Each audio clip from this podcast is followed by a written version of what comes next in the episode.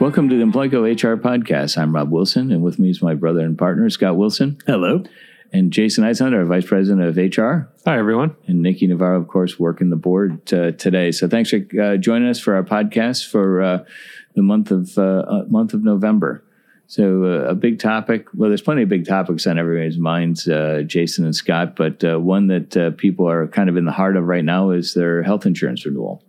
Yeah, I mean, it's a it's a it's that time of the year. Tis the season to get the new rates for 2022 if you're fully insured or self-insured if you're looking at your consultant to help figure out your premium equivalents, but it, it's going up. And tis the season. It's never a good season.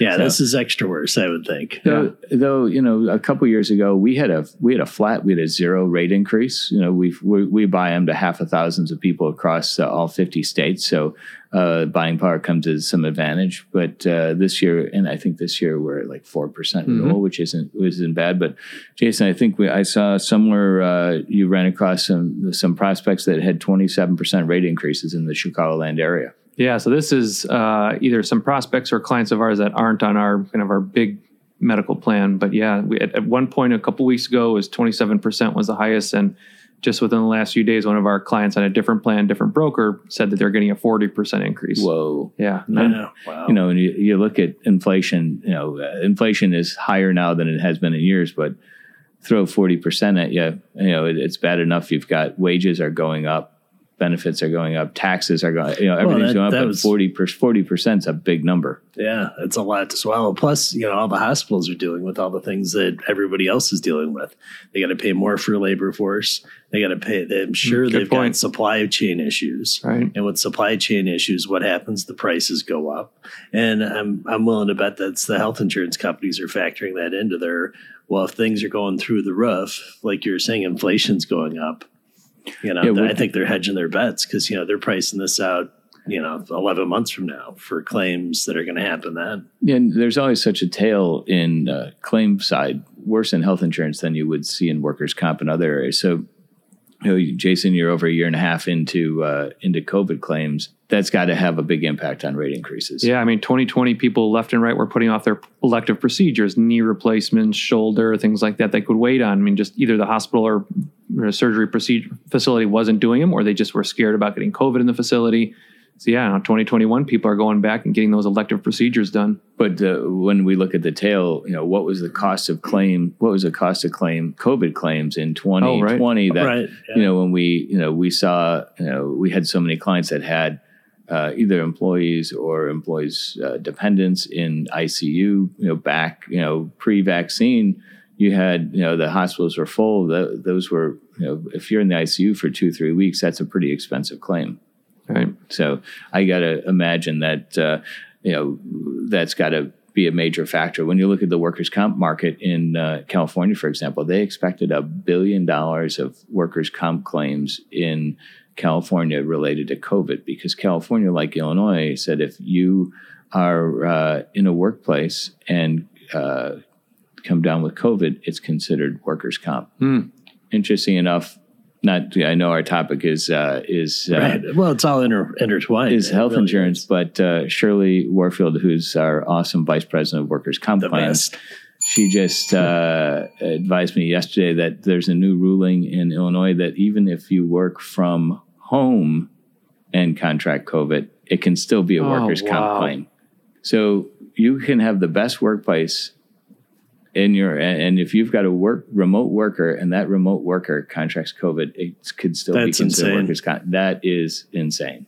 So think of why the system's broken, but not to vent on that, but back to health insurance. So as if it if it costs a billion dollars in California, who knows what the overall effect of of claims on the health insurance system were? Yeah, Sure. I mean, everyone's expecting prescription drugs to have a higher percentage increase than kind of the medical part of it. Um, and some of that, yeah, is probably due to COVID. I mean, there's a new Scott. You probably know this better. There's a new COVID drug coming out that Oh, will from Merck, and then uh, Pfizer just Pfizer, announced it. Also, Merck, I think, is fifty percent reduces uh, reduces your chances of severe and uh, hospitalization by fifty percent. Pfizer's eighty five to eighty six percent. So some, I mean, great for people and patients for their health, but medical plans are going to be picking those costs up, and it's Oh, going to yeah. drive up costs. Yeah, and that's available at a pharmacy opposed to like the clonal antibodies where you have to have the injections at the Hmm. hospital. So they'll be selling tons of those. Right.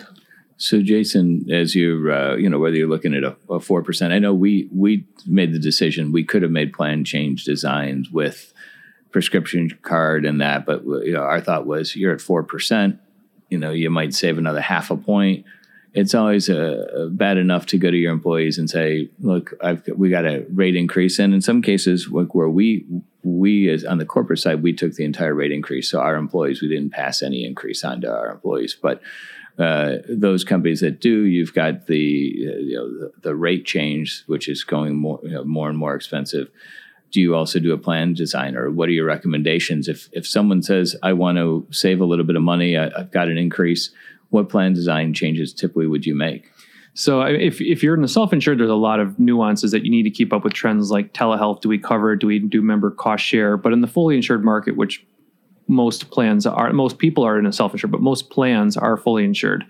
Uh, so if you're in a fully insured plan, there's things like uh, narrower networks, like United Healthcare has a big Choice Plus network, but then they've got a smaller core network, which is less expensive, but it might have 50% of the doctors and compared to like 93% which are in choice plus and blue cross is the same thing with their big ppo network um, so there's the smaller provider networks that can save you money uh, there's also you can look at things like a spousal surcharge for if employee their spouse is working and has access to healthcare coverage at their employer. You might put a surcharge on that.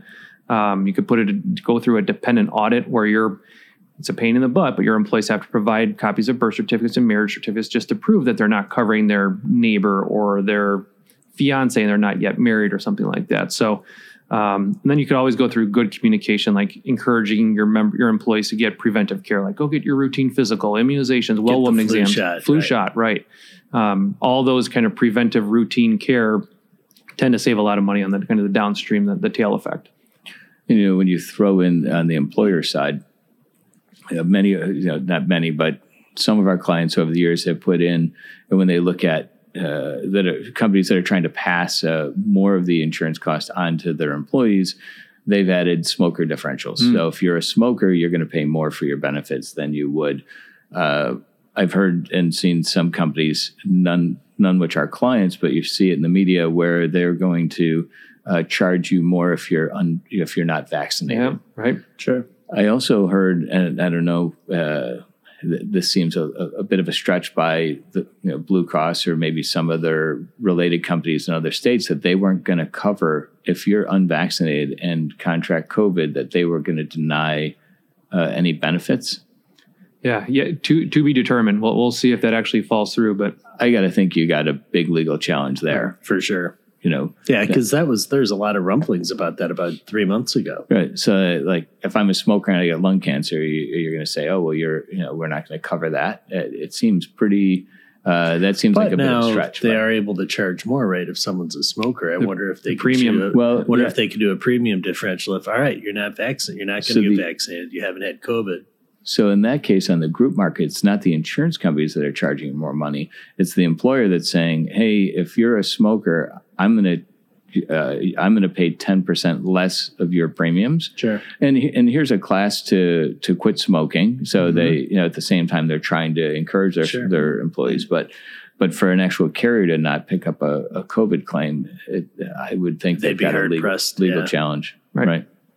So. Maybe that's why it's kind of dropped, died down. You haven't heard about it in the news. I think so. as much as before. So, uh, you know, are you seeing Jason as well as when you look at uh, what companies are paying uh, versus not paying? You know, if you've got coverage under your spouse, are you offer? Are you then offering uh, as an employer the opportunity to pick up voluntary benefits like dental or uh, short-term disability, long-term disability? What's your take on the voluntary benefits? Yeah, and more. I mean, especially pet insurance now is really taking off. Especially people, a lot of people adopted or got new pets during COVID, like COVID dogs, COVID cats, and so pet insurance is becoming a real key voluntary perk that a lot of employees are seeking. What's interesting is uh, like on-site childcare or on-site pet care is becoming really popular. Uh, you have to be a big enough employer to kind of afford it or kind of get that scale to where it makes sense, but it's really interesting that you like these little perks that can make a difference, especially in a labor shortage that that can kind of get you that extra little boost on recruitment or retention. Yeah, I think offering the voluntary benefits it doesn't doesn't cost your business anything. Gives you more robust. You know, like in our case, uh, our clients have access to the 529 plan, 401k, Pet short and long term disability, pet insurance, uh, life insurance, a couple different life insurance options, as well as the opportunity to buy life insurance uh, without any without medical underwriting, which is uh, which is great for some Oh, yeah. uh, some people. The uh, uh, next question, well, uh, or discussion point is the Build Back Better that hasn't hasn't passed, and fortunately, it, it, the number keeps going down. It was th- three to four trillion, and now it's still a ton of money at, at one and a half or one point seven trillion. Initially, Biden had in there that they were going to offer paid dental insurance and some other paid benefits to some American citizens, or a revenue cap or salary cap, but but that's been taken out. Do you see? Uh, and as they're looking, uh, one, do you see that coming back? And two, do you see uh, as uh, more taxes potentially coming at health insurance and other benefits? Back a few years ago, one of the years where you saw decent increases, four percent of an increase was it was an Obama tax on all health plans, which they, you know, their theory was the health insurance carriers were going to take the tax, while the health insurance they companies just said, along. here's your tax uh, from the government. Uh, you know, I got to think as uh, all the taxes are going up, are you going to see more taxes on benefits? Right. I mean, probably a lot of it will depend on whether or not uh, Biden stays in office or how Congress is going to shape up. If it's going to, or uh, if if it's going to be more heavily Republican versus Democrat. But yeah, at the midterms. Yeah, I mean, Right. you've got a short window. You know, Right. There's no way the Democrats are going to keep the House and the Senate together. Right. Uh, uh, you know, stranger things have happened, but I got to think uh, with the approval rating uh, that you know, and typically the party in the White House uh, loses one of the loses houses. Yeah. one of the two houses. So who knows if it's both? But so that would be a short term window uh, if they're going to add taxes to employee benefits. right, and, and they've got the, I can't remember who in the Congress is in Arizona, and they've got a couple Democrats who are kind of the the roadblocks to getting some of this. Uh, kind of Yeah. remain to be seen if they they keep being the roadblock. Right. Well, fingers crossed. Hopefully, uh, the increases start to uh, settle down. You know, the COVID window is probably a couple years. You know, the the vaccines, all the vaccinations are government paid, so there's Yeah. there's no cost to you on your on your health cares. But you, you know, you- you've had a fair amount of claims over the last year on uh, on COVID hospitalizations. Sure. And it's messed up the supply chain. Like I keep going back to the supply chain, uh, the labor market. I mean, it's all, it's kind of flipped things upside down for business owners. Mm-hmm. Right? Well, if if any of our listeners, if you've got questions on on healthcare, uh, happy to uh, to answer them. Reach out to to Jason, Scott, or myself. If you've got questions on uh, on buying power, where you know we're buying in volume on behalf of thousands and thousands of people, happy to uh, happy to help uh, create a proposal for you. See if we can save you some money on healthcare. Not that that's a commercial, but always happy. It gives to, you uh, the freedom to succeed. that's right. Always happy to uh, to help. Yep, HR at employco.com uh, or 630-920-0000. And we're on all, uh, pretty much all social medias, uh, Twitter, uh, LinkedIn. You're now posting uh, every day of the week with uh, great Yeah, articles and Right. stuff. So, Rob Wilson at uh, at Employco. So check out the feed on on LinkedIn. And uh, Nikki Navarro, aside from being awesome, uh, working the board, also runs our social media. So uh, he's in charge of uh, of. Uh, so we we try and get posts up predominantly on LinkedIn, but also on our our Facebook page. So happy to help with uh, as as as we've said in the past. You have HR issues, happy to answer them uh, anytime. And if you're uh, if you're in the trade show business, hopefully we'll see you at ESCO. We're headed to the ESCO winter board meeting the week after Gonna after have some Thanksgiving uh, cheesesteak. down, Philly. downtown Philly. So looking forward to uh, seeing all our friends at ESCO. We haven't. Uh, it's been uh, Too Dec- long. Yeah, December 19th. So unfortunately, this this summer conference in uh, in 20 and 21 were all canceled. So this will be two years since uh, our friends uh, we got a chance chance to see our uh, ESCO friends. So looking forward to seeing uh, Mitt, Julie, and uh, Larry and the gang at uh, in in Philly. Yeah. December first week of December. Be my first time to Philly, so it'll be fun.